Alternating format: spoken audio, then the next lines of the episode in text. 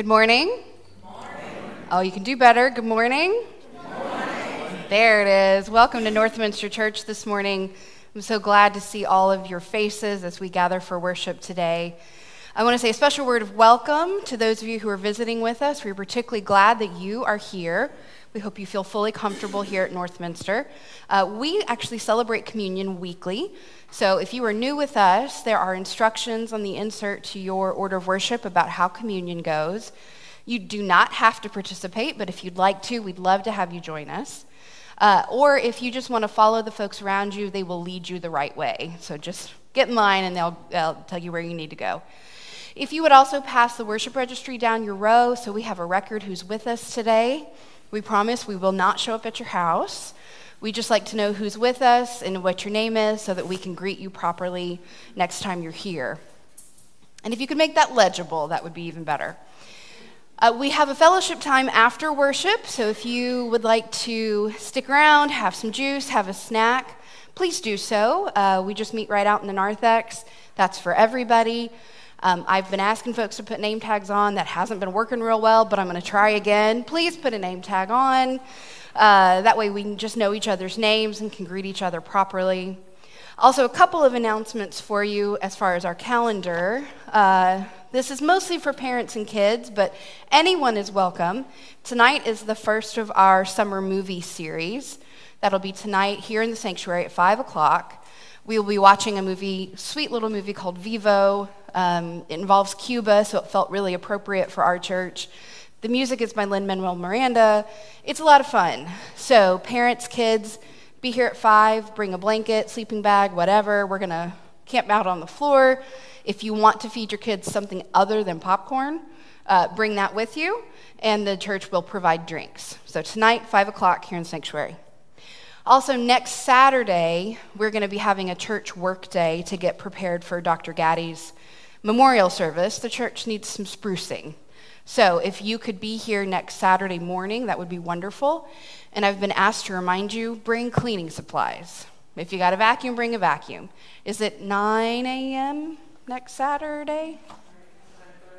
9:30. 9:30. Uh, I apologize. I didn't know off the top of my head. But whatever cleaning supplies you have, if you have stuff to work outside, bring that with you. We don't have a lot of that here at the church. So uh, work gloves, that sort of stuff. So if you're coming, that would just make the process easier. We are also planning to feed you. So if you are here, sign up on the list outside of my office, and we will make sure and fill your bellies for all the hard work you're going to do. All right. I think that is everything. Nothing else. So I think it's pretty regular sort of day. So let's take a deep breath together. And we take this deep breath for those of you who are new with us, um, to settle our minds and our hearts. We don't, as a society, usually stop very well. We aren't very good at slowing down. So we take this breath to slow ourselves down. This sort of deep breathing is really good for anxiety. As a person with anxiety, I do this a lot. So if you were someone like me who has that issue, take some deep breaths. Church can sometimes be a hard place to be. If you don't live with anxiety, it's still good to do, and let that breath calm your mind, quiet your heart. As you breathe in, let it go all the way down to your toes. Let it fill your entire body. And as you breathe out, breathe out your to do list, breathe out travel plans, breathe out anything that would keep you from being able to focus on this time that we have together, for it is sacred and special. And then, if you would, join me in our call to worship that is printed in your order of worship. We are a gathering of diverse people, woven rainbow threads drawn together in a single prayer shawl, laying upon the shoulders of those who have been rejected or harmed, broken by the world and the church.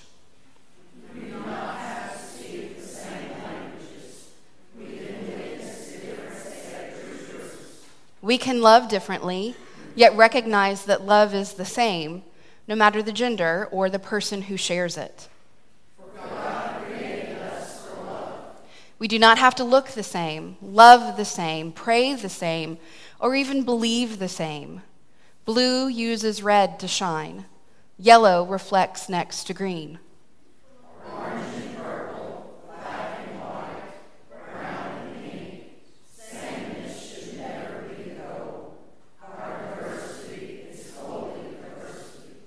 We come together committing to deeper connection, to listen for more, to listen more and seek compassion over conflict, hope over hate.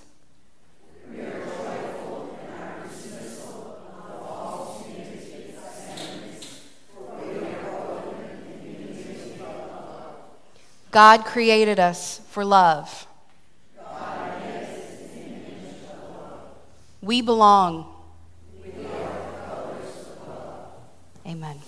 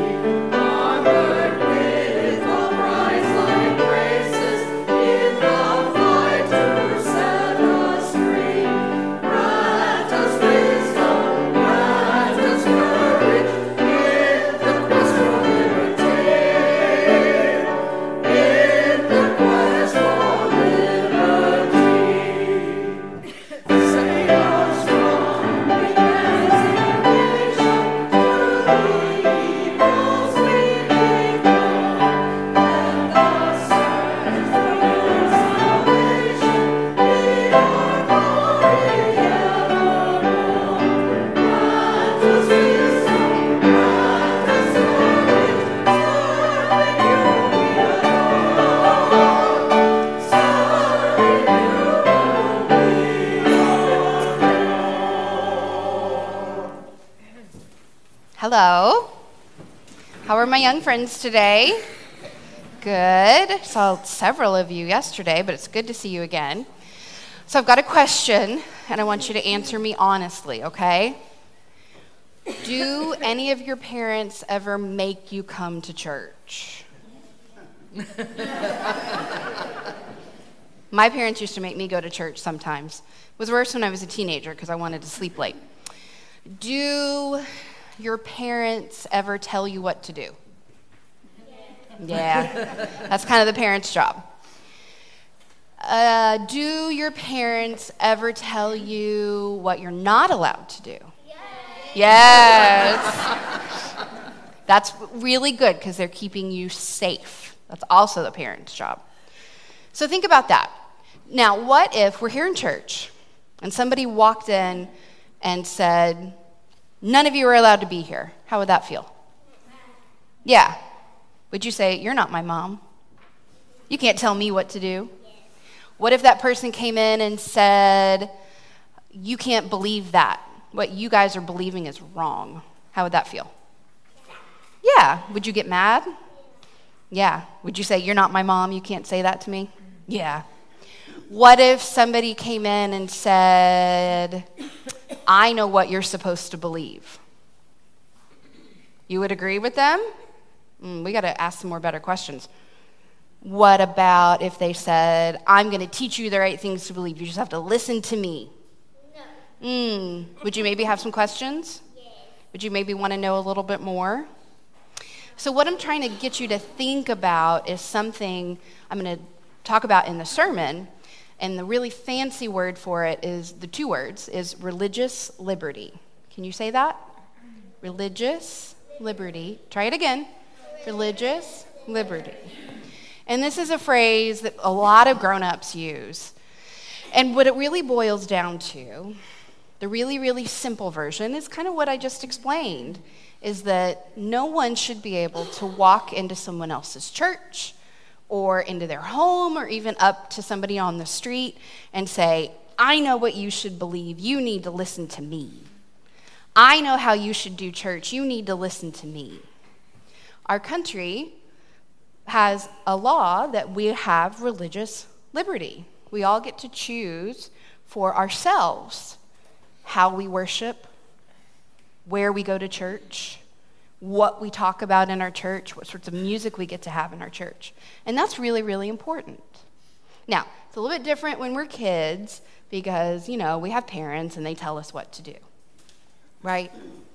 But it's still really, really important for you all to know that you have a right to be in our church and you have a right to learn about God and you have a right to believe what you choose to believe about Jesus and church and everything else. So I don't ever want you to think that someone else has the right to come up to you and say, what you believe is wrong, because they don't.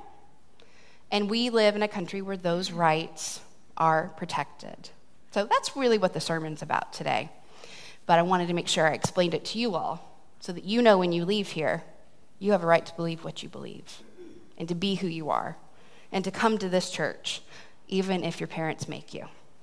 Okay? All right, turn around, face the congregation, sit up nice and straight and tall, hands to yourselves, please. Sit down on your bottom, thank you. I will say the first line of our prayer. You say it back to me nice and loud and adults, you're welcome to join in. I see the face of God in you. I see the face of God in you. The love of Christ comes shining through. Love of Christ comes shining through it. And I am blessed to be with you. And I am blessed to be with you. O holy child of God. O holy child of God. Amen. You can go back to your seats now. Thank you.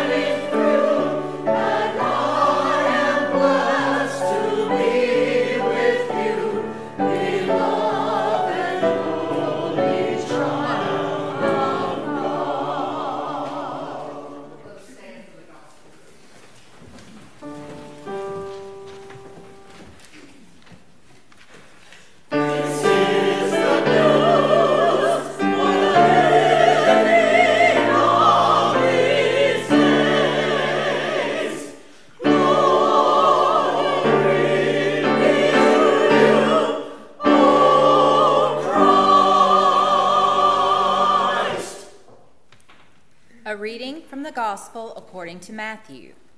Then the Pharisees went and plotted to entrap Jesus in what he said.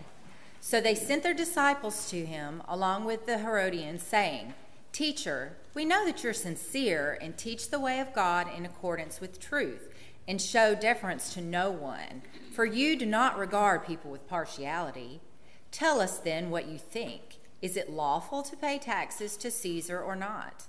But Jesus, aware of their malice, said, Why are you putting me to the test, you hypocrites? Show me the coin used for the tax. And they brought him a denarius. Then he said to him, Whose head is on this, and whose title? They answered, Caesar's. Then he said to them, Give therefore to Caesar the things that are Caesar's, and to God the things that are God's. When they heard this, they were amazed and they left him and went away. The gospel of our Lord. Thanks be to God.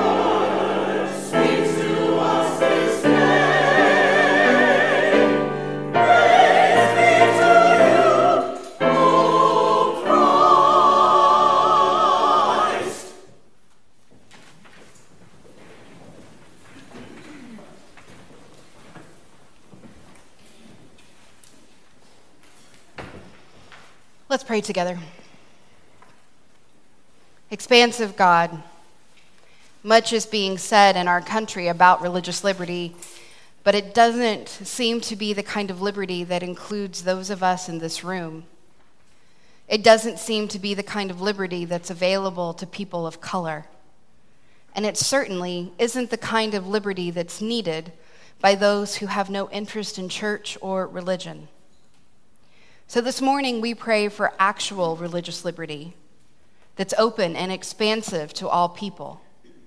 We reject any singular group that would try to define what religious liberty is for all people. And most importantly, we ask forgiveness for anything we might have done to keep others from worship if, when, where, and how they choose. Lord, the hardest part is we're pretty sure we're right. Our approach to faith and church is loving and joyful and challenging in the right ways. We are doing the hard work. If folks would just join what we're doing here, they'd see what a loving, inclusive church looks like. But, oh Lord, our rightness does not give us carte blanche. Our inclusion does not make us faultless. Our love does not mean that there aren't some doors that will remain closed. Help us to be mindful of these truths. Help us to be humble enough to admit that you are God and we aren't. Help us to accept that you love those who struggle to even like church.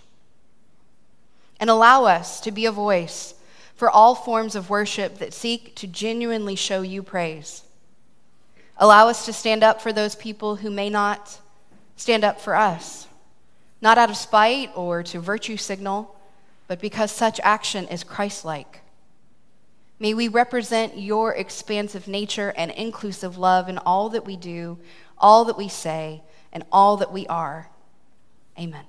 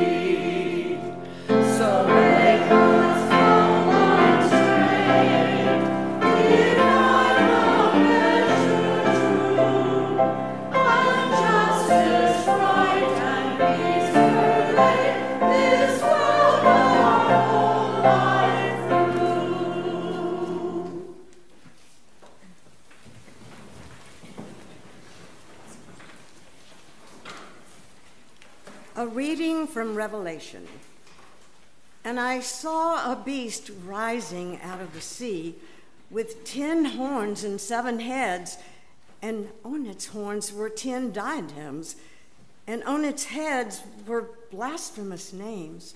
And the beast that I saw was like a leopard, its feet were like a bear's, and its mouth was like a lion's mouth. And the dragon gave it his power and his throne and great authority and one of its heads seemed to have received a death blow, but its fatal wound had been healed. In amazement, the whole earth followed the beast. They worshiped the dragon, for he had given his authority to the beast, and they worshiped the beast, saying, Who is like the beast, and who can fight against it? The beast was given a mouth speaking arrogant and blasphemous words, and it was allowed to exercise authority for 42 months. It opened its mouth to speak blasphemies against God, blaspheming God's name and dwelling, that is, those who dwell in heaven. Also, it was allowed to wage over the saints and to conquer them. It was given authority over every tribe and people and language and nation, and all the inhabitants of the earth will worship it. Everyone whose name has not been written from the foundation of the world in the book of the life of the Lamb that was slaughtered. Let anyone who has an ear listen. If you're taken to be taken captive into captivity, you go. If you kill with the sword, with the sword, you must be killed. Here is a call for the endurance and faith of the saints. A complex reading for us to work on understanding. Thanks, Thanks be to God.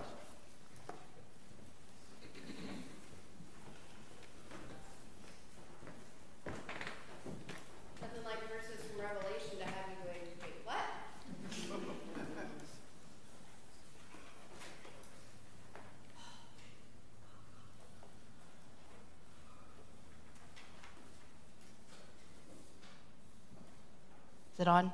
There we go. Let's pray together.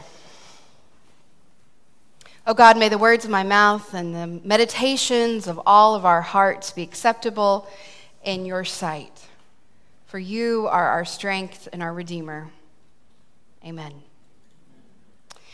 So, this morning is the last of our four week series on being Baptist. And on this final Sunday, we are going to explore those two things you're never supposed to talk about in polite company religion and politics.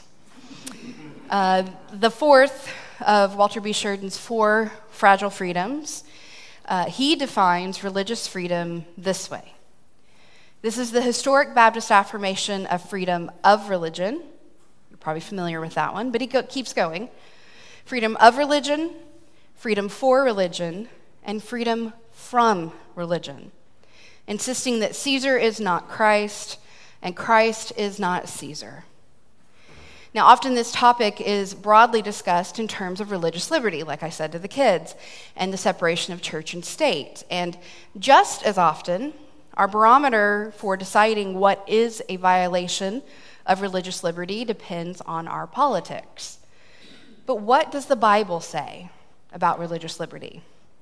And what role have Baptists played in making religious liberty part of the fabric of American life? Now, to begin, I want to, to be really clear that it is a relatively modern and bold conviction to affirm that people should be able to believe without coercion, to practice their faith without constraint, and to spread their faith without hindrance. Biblically, there is no one approach to religious freedom. This morning's revel- uh, reading from Revelation, and I know it was strange, but it's always good to hear a little bit of Revelation every once in a while. The reason that I, I had uh, Camille read that was that it speaks to the author, John of Patmos. It speaks to his fear of persecution and his advocacy to resist the state to the point of martyrdom. We didn't hear Romans 13 this morning, but if you are familiar with Romans 13, in that passage, Paul tells his audience that all people should be subject to the governing authorities. This advice was written to a community that was, wasn't being threatened by the state. And Paul, therefore, accents legitimacy of the state. Then, of course, there are Jesus' famous words from Matthew about giving to Caesar versus giving to God. This approach legitimizes but limits the state, and was the approach most often used by our Baptist ancestors because of their understanding of the nature of God, who dared to create us as free beings. Now, throughout the Old Testament, God is set against persons and institutions that restrict people's freedom. And the entire point of Jesus' ministry was to free people from all that would hold them back from fulfilling their potential for God. This means that there is more than a constitutional right or a governmental gift to freedom. This freedom that we have comes from God, and it is the foundation our Baptist ancestors built on. Added to this foundation is the belief that humans are God's greatest creation and made in God's image. So to deny someone's freedom of conscience is to debase God's creation. I'm going to say that again, it's important. Humans are God's greatest creation and made in God's image. So to deny someone's freedom of conscience is to debase God's creation. So, how did our Baptist ancestors, and by the way, for those of you visiting, this is actually a Baptist church. It's not in our name, but it's a Baptist church. How did our Baptist ancestors define religious freedom? There are three dimensions to this. One, freedom of religion is a commitment to liberty, not just tolerance. This is the difference between a concession versus a right, expediency versus a principle. The second piece of this, of this definition of religious freedom, is that it is religious freedom for all, even those who want nothing to do with religion. And that's really important to remember. The third piece of the definition is that religious freedom means that there must, there must be a separation of church and state. Rather than the church being above the state, think of the medieval era in history, or the church under the state, which would have been 20th century, uh, 20th century communist countries, or the church with the state, which is the Anglican Church in England, even to this day. Rather than those sorts of models, having a separation between church and state can also be understood as a free church in a free state, or church and state side by side. Baptists have been invested in this sort of religious freedom since our earliest days when a man named Thomas Helwys, I hope you remember him from the first sermon in this series, he moved his brand new Baptist flock from Amsterdam back to England, where they were from. And then once they settled in London, uh, Helwys took up the cause of writing about religious freedom.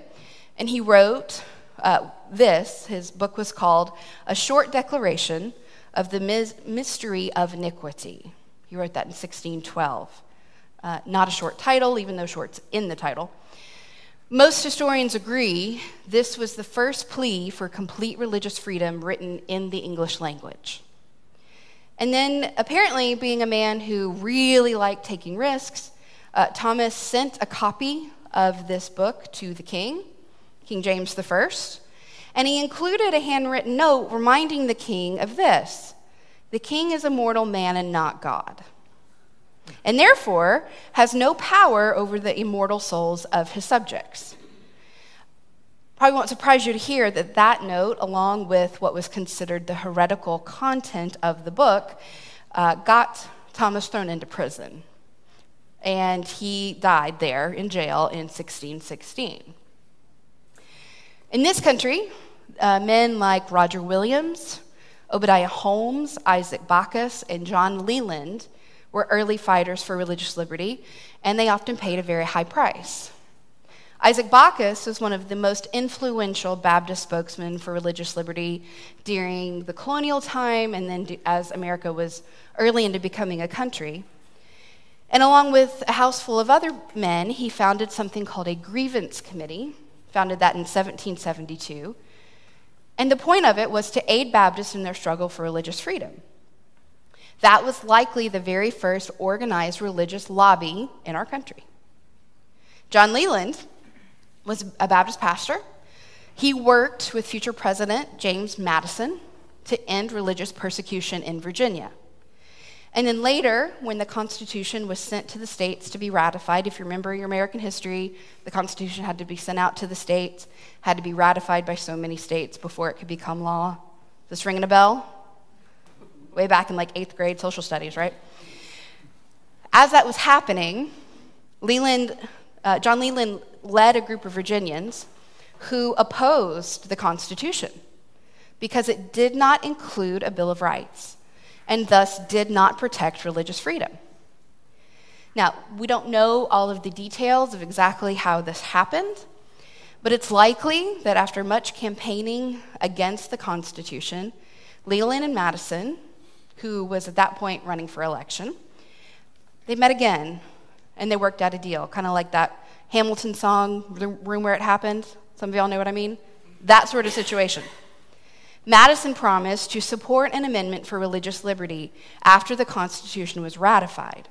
And based on this promise, John Leland, the Baptist pastor, agreed to support the unamended Constitution.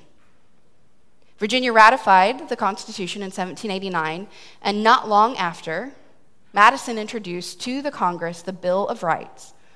And hopefully, you know, the first of the Bill of Rights guarantees religious liberty. So, hopefully, you can see that Baptists have been active and instrumental in the fight for religious freedom since the earliest days of our country. But where do Baptists stand on religious freedom now? Well, as with all things Baptist, this depends very much on what sort of Baptist you are. George W. Truett, longtime pastor of First Baptist Dallas and the namesake for Baylor University's uh, seminary, was a passionate defender of religious liberty for all people.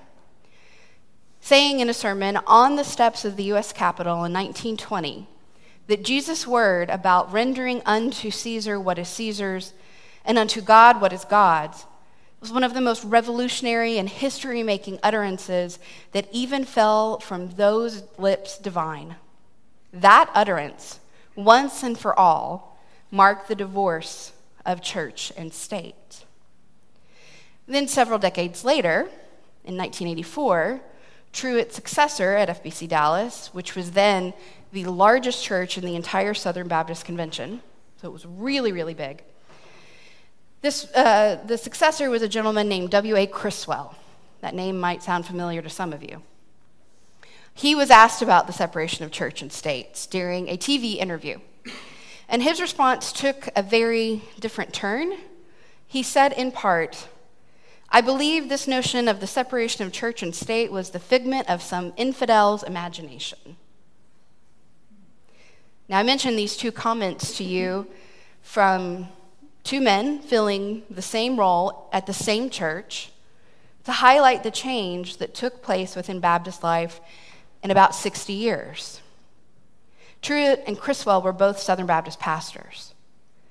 Both were well educated, well respected, and had very long tenures at FBC Dallas. And yet they took startlingly different views of the separation of church and state, which, as I outlined, is a fundamentally important part of the Baptist identity in this country. Now, quite a few things contribute to this rather whiplash inducing change, including the much longer story of the fundamentalist takeover of the Southern Baptist Convention in the 70s, 80s, and 90s. So it would be easy to just dismiss all of this as something only our other Southern Baptist siblings, those Baptists we aren't, are dealing with. But if we're honest with ourselves, we face just as insidious a threat. It doesn't just affect us as a progressive Baptist church in the South, but more generally as Christians in America. And this is called civil religion or religious, religious nationalism or Christian nationalism, is the phrasing you might have heard. And it's this movement we've all seen picking up steam in the past few years that fuses Christianity and American civic life. This way of thinking holds that to be a good American, you must be a Christian. It demands the government give Christianity special privileges. It fuses pietism and patriotism in all sorts of really scary ways and is typified by using the Bible as a prop or switching out Jesus' name for specifically American uh, concepts like the flag while quoting scripture. I won't name the name of the politician who did that, but he did it on a national stage. If nothing else, these blatant examples of Christian nationalism should, should offend all people of faith, but particularly us as Baptists with our ancestors' dedication to religious freedom. Now, I could keep going. I don't know if you can tell I'm getting a little fiery about Christian nationalism, but I'm going to put a pin in it for now. We're going to talk about this more in the months to come. Uh, the executive director of the Baptist Joint Committee which is an organization in Washington, D.C., that works for religious liberty. Her name is Amanda Tyler. She will be here in November for the Strickland Lectures. I hope all of you can come for that. So, we're going to come back to this quite a bit in the fall. But for now, this morning, where does this leave us? After all, 4th of July is just a week away. So, what is the good news this morning? Well, my friends, the good news this morning is that the state is always subordinate to the lordship of Jesus Christ. The authority of Christ should never be confused with the authority of the state.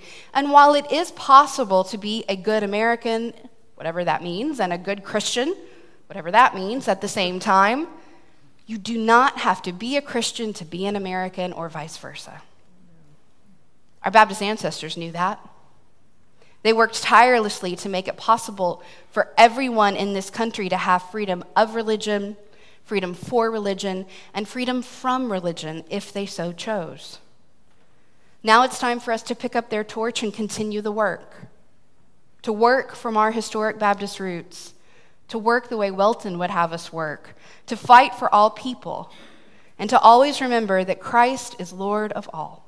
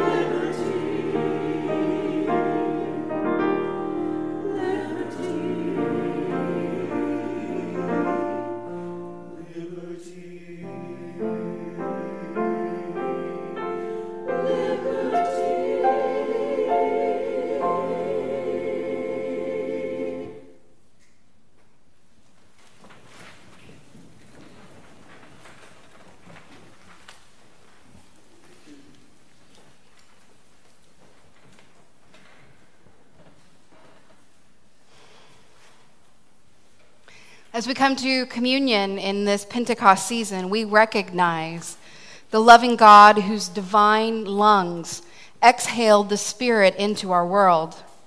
God's breath, God's Spirit, the Ruach in Hebrew, continues to transform our world.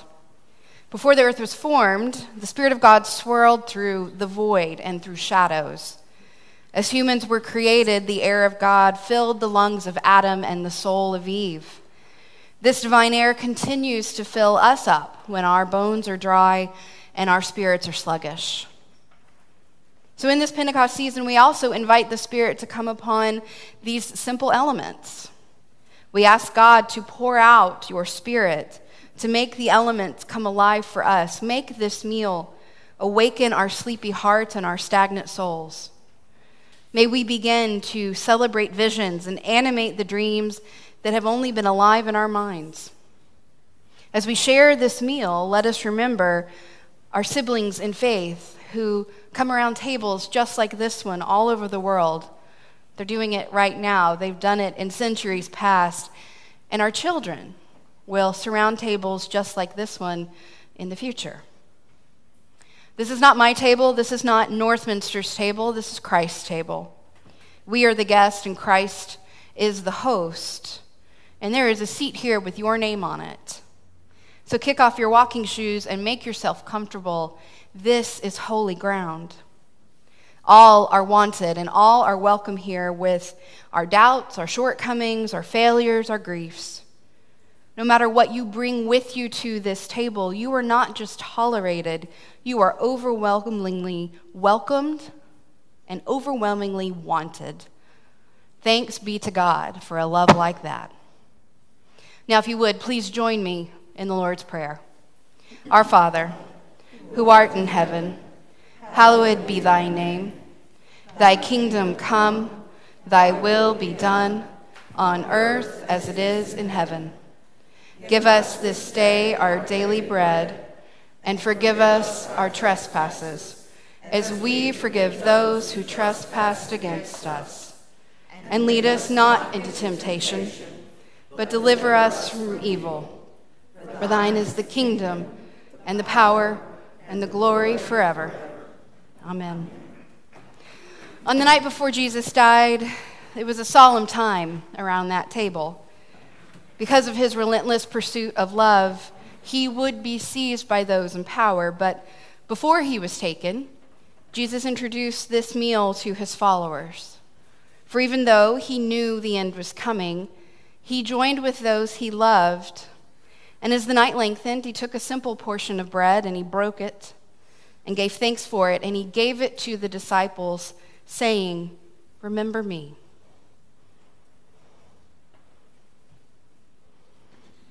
And then after supper, Jesus picked up a cup.